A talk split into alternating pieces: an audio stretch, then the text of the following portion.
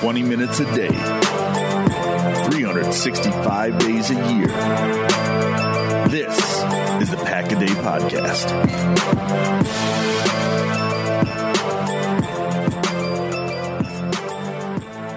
Welcome back to another episode of the Pack a Day Podcast, the only Packers podcast available 365 days a year. I am your host today, Maggie Loney. Jacob Westendorf is unfortunately unable to join us, but I'm joined by Jimmy Christensen, and we've already started the recording and then not actually hit the record button. So we're off to a really smooth start here on the Friday show. Normally you listen to us on Thursdays, but we switched with Andy and Ben. So just throwing a whole bunch of curveballs at you, and we're just trying to keep our heads above water here. So, Jimmy, we got a lot to talk about, even though it is technically the start of the off season. But before we get into that, any quick thoughts on the depressing season ending that we saw on Sunday? Yeah, my second time getting to say this, so I get to get sad all over again. No, I was just saying, like, watching the game, heartbreaking losses. It was tough to see. And then after the game, I didn't think it could sink any lower. And then listening to Rodgers and the floor and just seeing how absolutely, as Rodgers said, gutted they were. As a fan, it was special to watch this team and be a part of their victories and everything like that. But just putting myself in their shoe, like, it was special for us to watch. So I could only imagine what it was like for them to play for such a special and tight team. And just seeing them after the game, just how defeated, just sad they were, just made it even worse for me. It was Sunday was such a bad day. I felt bad for my wife on the drive home. Was like a 30-minute car ride, and she, like, you could tell she was like, should I talk to him right now? Should I just let him be? And I was like, Des, you're fine. You can talk to me. I'm bummed, but I don't want you to sit in a super awkward car ride because of it.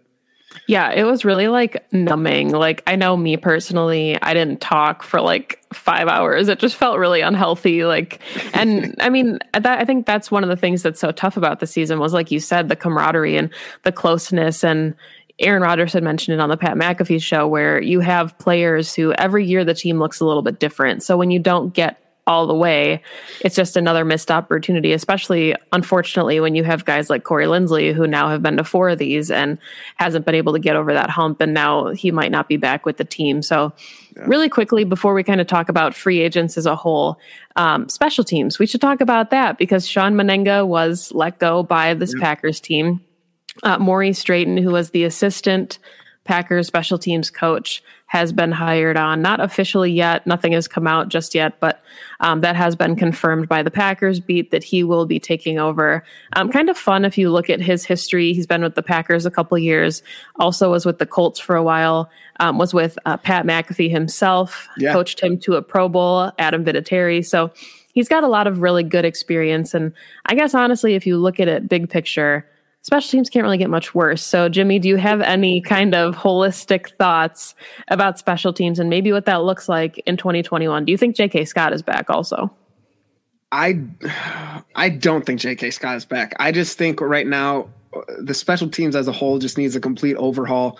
It was so – I've never been so nervous to see special teams come on a field. Like, besides Mason Crosby, him excluded from this because Mason Crosby's a legend, but – anytime I see our punt unit come on or punt return unit, I'd get nervous. We brought in Tavon Austin to kind of fix it, but that didn't really do much. He only attempted to return the ball 5 times, I believe. And he was pretty inconsistent as well. Like you said, it doesn't seem like it can get much worse. So I'm really hoping that we can right the wrong of this season with just how poor our special team unit played. And at one point, what was it? There were 4 punt returns for touchdowns, and 2 of them were against the Packers. So as long as we don't get to all 4, it's uphill from here. But I trust LaFleur. He liked him, obviously, to keep him on staff because he was a Mike McCarthy hire. He brought him on, he kept him around, and now he's getting promoted. So there has to be things that LaFleur is seeing that he really likes. I know there's some buzz. Zach Cruz put it out of the Lions' former special teams coach that was let go to come possibly as a person of interest, but I don't know. I trust LaFleur. He's proven to be a great head coach. So I trust the upgrade. What are your thoughts on it? Yeah, I mean, it's tricky because if you look at last year, you know, Shawn Mennenga still had one of the worst units, like historically bad, until they brought in Tyler Ervin. And then things kind of picked up when he was able to do some returns and actually create positive yardage, which was something that special teams unit hadn't seen. And now in the second year, I think we expected to see a lot of improvement, and Tyler Ervin unfortunately got hurt. And then you had Tavon Austin, who, like you said, didn't have too many opportunities, and he had the one unfortunate fumble. So both those guys now are actually unrestricted free agents. So not sure if either of them will be back in Green Bay. So I do fully agree with you that it feels really likely that we're going to see an overhaul at the position. The Packers still have Ryan Winslow, a punter, on their futures contract. So I expect that to kind of be a training camp competition. And it might end up that we see maybe a rookie or a draft pick as that possible returner for this Packers team, which would be really interesting. Yeah, because I was looking at some of the stats too, and we're tied for second worst with the Browns for yards per return on punts, punt return, and then we're second as well for kick returns. So, or second or 31st, so second worst.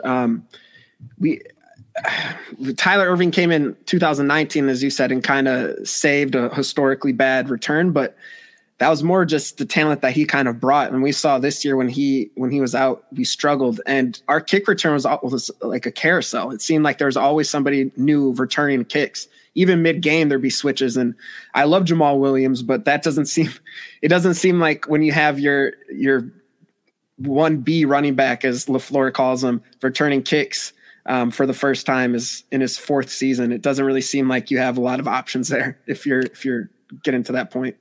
Especially when, you know, you have guys like Jair Alexander, who maybe when he was a rookie, you put him out there, and now he is like the face of your defense. You absolutely don't risk him. So you're really running out of options kind of in that, as far as who can even be available on kick returns. So let's kind of take that a step further then. We talked about special teams. Defensive coordinator Mike Pettine's contract is up. Obviously, we haven't heard anything yet at the time of recording, whether or not he'll be brought back. So I guess first question is, do you think that he will be back? And if you don't, do you have any ideas, maybe even in-house, as who you see could take over for him as that coordinator? I go back and forth with this. Sometimes I wake up in the morning. First thought I wake up is Mike Pettine's going to get fired. But and then later on, I just read Twitter like, well, he isn't gone yet. Like, so maybe they're working on an extension. Cause you would think at this point news would be out like, oh, they're not going to re-up with Mike Pettine. I really don't know. I go back and forth. If I had to say right now, I don't see him coming back. I just think there'll be we saw a regression from 2019 to this past year. And people said maybe turnovers and things are going to go down, but it just seemed like for the talent that we have on the defense, we just weren't playing up to the level that we should. So I would say he's not gonna be back next year. And I saw a lot of people saying from within Mike Smith, he's a big, the linebackers love him. Who knows if Preston will be on the team, but Zadarius loves him. Rashawn and him have another great connection. So it'll be interesting to see if he gets moved up to defensive coordinator. But outside the team, one thing that I saw from Ross Unglum, which was a pretty cool, is like maybe Wade Phillips, and then you hire on like a younger kind of like protege to work behind him for a couple seasons until Wade retires and rides off into the sunset. But so that's another option. Honestly, it kind of seems like the Packers' way to promote from within. We just saw that with the special teams coordinator. So I don't think Pettine's going to be back, but honestly, who knows at this point, and who knows who will fill the spot. But yeah, and I mean, I thought it was interesting too that Mike Pettine didn't necessarily re-up his contract. He just kind of let it die out. So I don't know if this is going to be like a mutual decision. I'm sure we'll hear that it was mutual regardless of how it goes, but it kind of seems like a decision that maybe he doesn't feel like he's a good fit, or, you know, and we know he was a McCarthy guy. So Matt LaFleur keeping him for a couple of years, I understand wanting to keep some continuity, especially when you're trying to implement an entirely new offensive scheme. You know, you want something that is stable and familiar, but yeah, it just didn't seem like those two were ever really on the same page. One name that I would look at And, you know, Packers fans, I'm obviously nowhere close to being anywhere near 1265, so take it for what it's worth. But I've seen the name Jerry Gray on Twitter a lot, and I think that makes a ton of sense. You know, it's his first year with the Packers as the secondary coach, but already, you know, Jair Alexander is the number one ranked corner for Pro Football Focus. Adrian Amos is the number two ranked safety. He's got Darnell Savage with 4 picks on the year. And even if Kevin King doesn't come back, you know, you've got 3 out of 4 and like a really tight core that have grown and improved each year. So, and maybe that's why you don't want Jerry Gray to take over as defensive coordinator, because you want him to stay with those defensive backs. But I do like his name as an option. If, like you said, we've seen from this team that they promote a lot from within, and his name would make sense as an internal hire. So with talking about Jerry Gray, where you've seen the production from the secondary, you mentioned the players. Do you think Preston Smith's regression this season kind of would hurt Mike Smith's chances?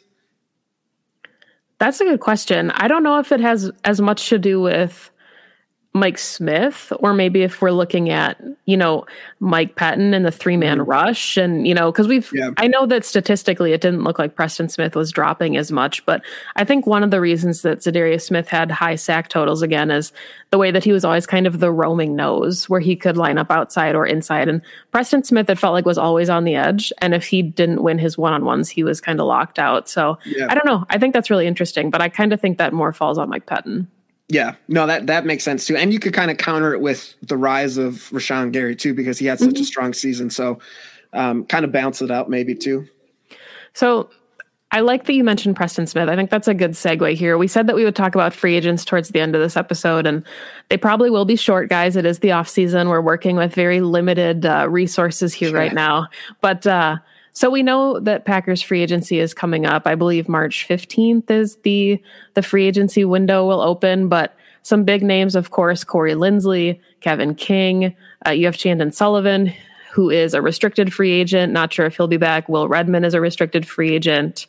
Obviously, Aaron Jones and Jamal Williams, Mercedes Lewis. Alan Lazard is an exclusive restricted free agent. Robert Tonyan is a restricted free agent. So assuming that a lot of the restricted guys are back, kind of just looking at the undrafted or the unrestricted picture. Yeah. What are your general thoughts? I mean, do you think anybody comes back with the way this cap situation is, or do you think the Packers maybe get really creative and bring back more people than we think? Yeah, that's what I'm hoping for them to pull some 2019 Chiefs of just somehow they sign Mahomes, Chris Jones again, and all these people who like big contracts. But I don't know. I have a feeling it's gonna. Those Corey Linsley, the one that really hurts, just because he's played such a strong season. Like, he was an All-Pro. Whenever you have the center, he's the commander pretty much of that offensive line, communicating the most besides the quarterback. So that would be tough, but we saw how Elgton Jenkins can play there. Lucas Patrick's another name thrown around of filling in at that center position. So I don't think Linsley will be back. Kevin King, it was very unlikely to come back in my mind, even during the season. And now even just after that NFC Championship game, I feel like that kind of fully closed the door on him. I saw Aaron Nagler put out the tweet on how, like, that's what he's going to be remembered for, even though he made some solid plays for the Packers and he did have some great games. But I just feel like those inconsistencies are just so blinding of all the good that he's done through his 4 years with the Packers. So I think, at least fan wise, it's not, if he does come back, it's going to be a very unpopular decision. But in Goody we trust, in my mind too. So if he brings him back, I'll quickly forgive anything Kevin King does, just because I'm a big Goody fan right now. But I honestly think most of them are gone. I hope Jamal's back for the sake of I love him after talking to him all season. And he would be a good 1-2 with AJ Dillon and come at a cheap contract. Some of the numbers I heard are really reasonable. Just talking with Coach Luke and stuff on what they expect and what they're looking for. But we'll see as that gets figured out. What about you? Who do you think's coming back? Yeah, I mean, I think the Kevin King stuff is really tricky because, you know, I agree with you in the Nagler tweet where it is kind of unfortunate that this is like how he's going to be remembered by Packer fans. And he already kind of was at a disadvantage because everybody wanted TJ Watt. And now we see that TJ Watt is like an all pro bowler. And Kevin King has drawn the short straw. He had 6 interceptions last season. And then he's coming into a year where Jair Alexander has like found himself. He now owns an island. Yeah. He has the best quarterback rating a lot like allowed in the NFL. He's a lockdown.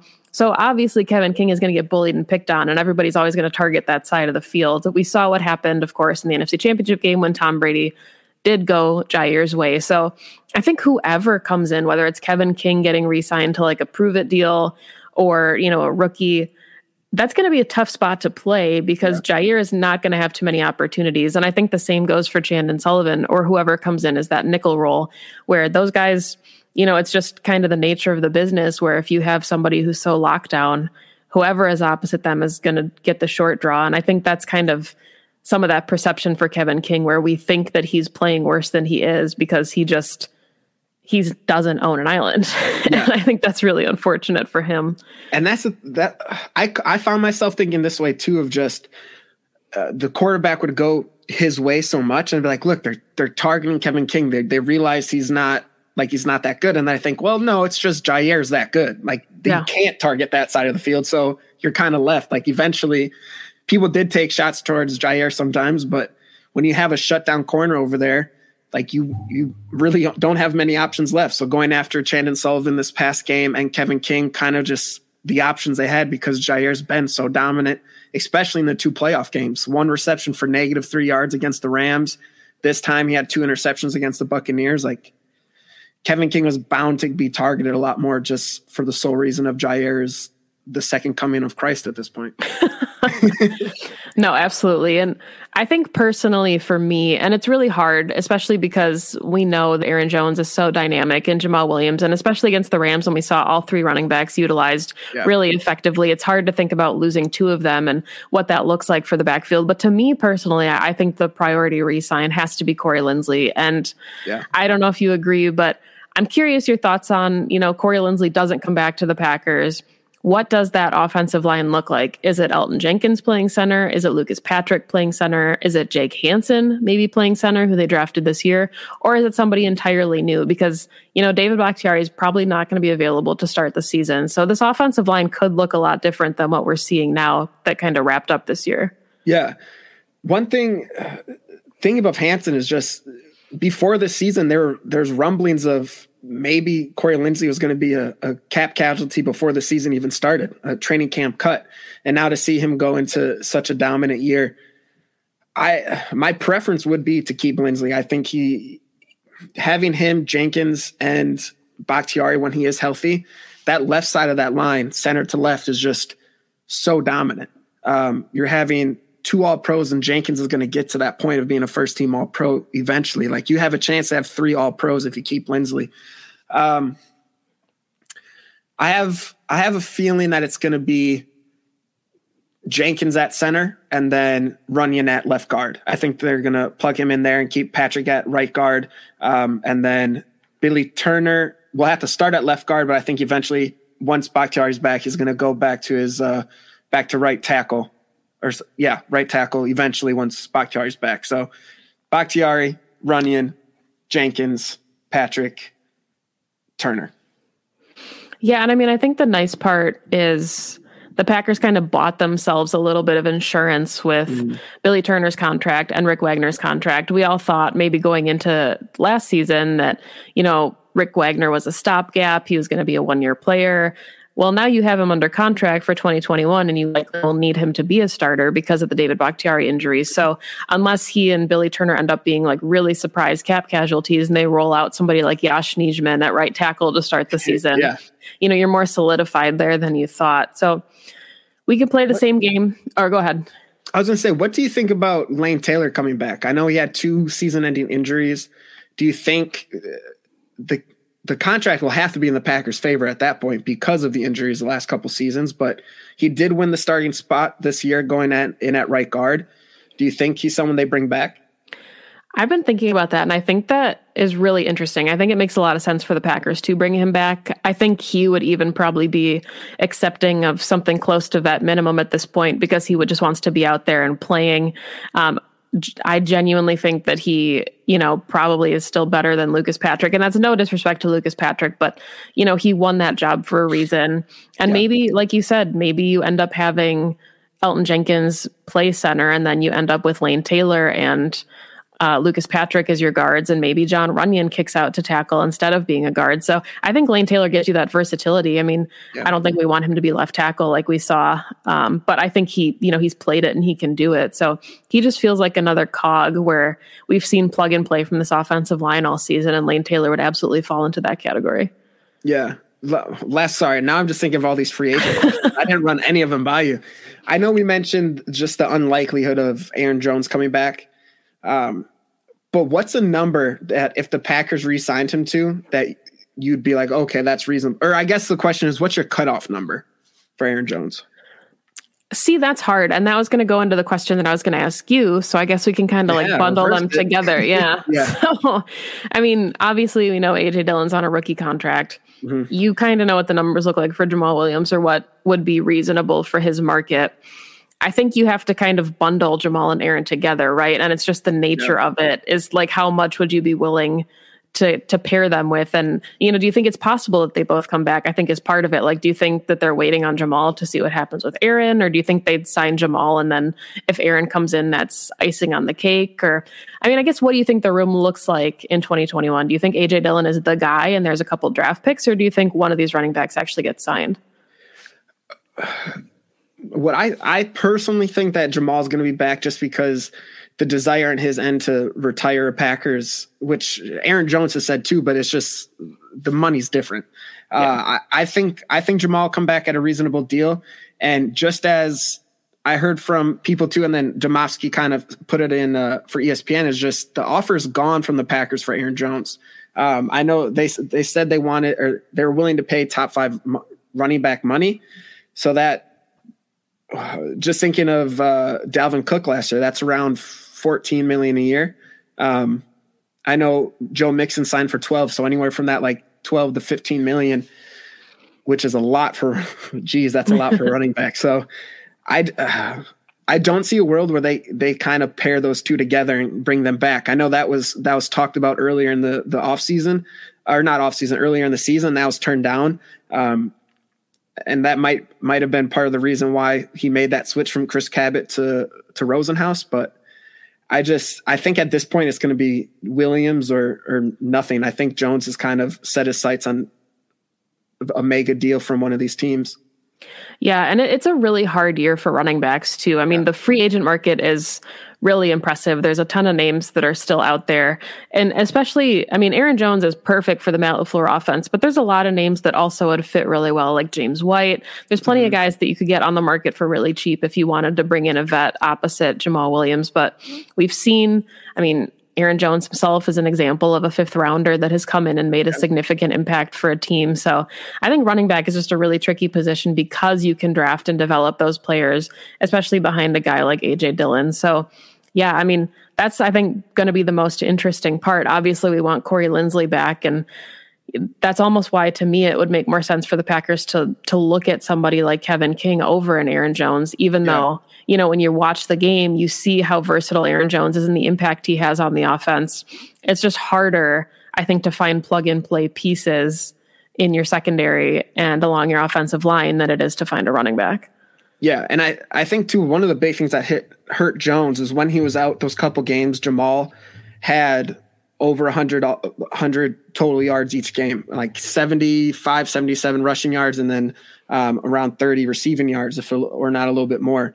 And then we saw when he kind of got hurt that game against the Titans, AJ Dillon came in and had over 100 yards, 2 touchdowns. So, and then the game, as you mentioned too, when we missed Kevin King, we had Josh Jackson in there, even though he didn't give up a lot of, like, I guess he wasn't bad, but the pass interference, he was a huge liability in the red zone. So as you said right there, the running back rooms show they can kind of step up in the absence of Aaron Jones, where the secondary, when you're missing one of your top guys, is a much bigger problem. So maybe that cheap contract, the prove it deal from Kevin King, is something that the Packers are going to look into, because I can't imagine his contract's going to be. I know he likes to put #$1 million player, but I don't see him get, or $100 million. I don't see him getting anywhere near that. So. Yeah. And I mean, I think kind of as we wrap this up, we know that this free agent class has a lot of really key players, but so does 2021. I mean, if we're looking ahead to next offseason, you've got Davante Adams, Jair Alexander, you've got your all pros. So as good, I mean, Corey Linsley obviously was also an all pro. Aaron Jones made a Pro Bowl. So as much talent as you have in this free agent class, it almost feels like next year's class is even worse. So whatever decisions they're making now, it can also negatively affect what they're able to do next season. So I think that's kind of the balance they have to figure out. And whether that's restructuring guys like Aaron Rodgers, maybe restructuring Z, kind of taking some money off of this front end, it's going to be really interesting to see, because you would have to think if you added Davante and Jair to this free agent class, they would be your automatic re-signs, and potentially even before guys like David Bakhtiari and Kenny Clark. Yeah. Oh, yeah. That would have been interesting to see this year. If they had all four and they had just the order they would have done those in, would have been interesting to see. Do you think any of this Aaron Rodgers drama has any hindering on an extension with Davante Adams next season? Because I know they say like this, there's no doubt in my mind Rodgers is playing for the Packers next year, but people are saying like, well, it's that 2021, 2022 season where it gets a little more questionable. Do you think that's going to affect the Adams re-signing? I don't like that you put that into the universe, because now I'm going to think about it. But how interesting would it be if they restructured Rodgers' deal and they signed Davante, gave him an extension this offseason, and they were like, yo, look, Aaron, you stay here for 3 years and then retire. We got Davante for the next 3 years. You guys can ride off into the sunset together. Maybe that's how they'll do it. You just got to become the GM or the assistant to the GM. Just I'll be the Dwight Schrute. Oh. Yeah, perfect. You have to wear those mustard-colored shirts and everything, though. I already have the glasses, so I'm halfway there. But all right, I think we've gone off the rails enough for today. I think we're out of time. Jimmy, if the listeners want to find all of your work on social media, how can they do that? Yeah, you can follow me on Twitter at Jimmy_C08. Article for Pack Report coming out every Tuesday. Have a couple more weeks left at Game On Wisconsin for Lombardi's Bar. We just talked to Joe Thomas on Wednesday, and now we have two more episodes, and then we'll take a little hiatus during the off season. But you can find me over at Game On. I'll be doing random stuff this off season, so follow me on Twitter. I post all of the shenanigans I'm up to. And there are lots of shenanigans, but you can find me on Twitter at Maggie J. Loney. I write 2 articles a week for Cheesehead TV. The off season is going to be an absolute grind trying to come up with content every week, but we will do it. You can catch me in Perry on Fridays doing Packs What She Said, and Happy Hour with Game On Wisconsin is done for the season. So that is one less thing for us to plug on Mondays. But yeah, follow me on Twitter at Maggie J. Loney. And you can also follow the Pack a Day podcast on social media. Make sure that you like and subscribe on all of your favorite platforms. Give the podcast a 5-star review. Comment why Maggie and Jimmy are your favorite hosts. And thank you, as always, for listening to the show.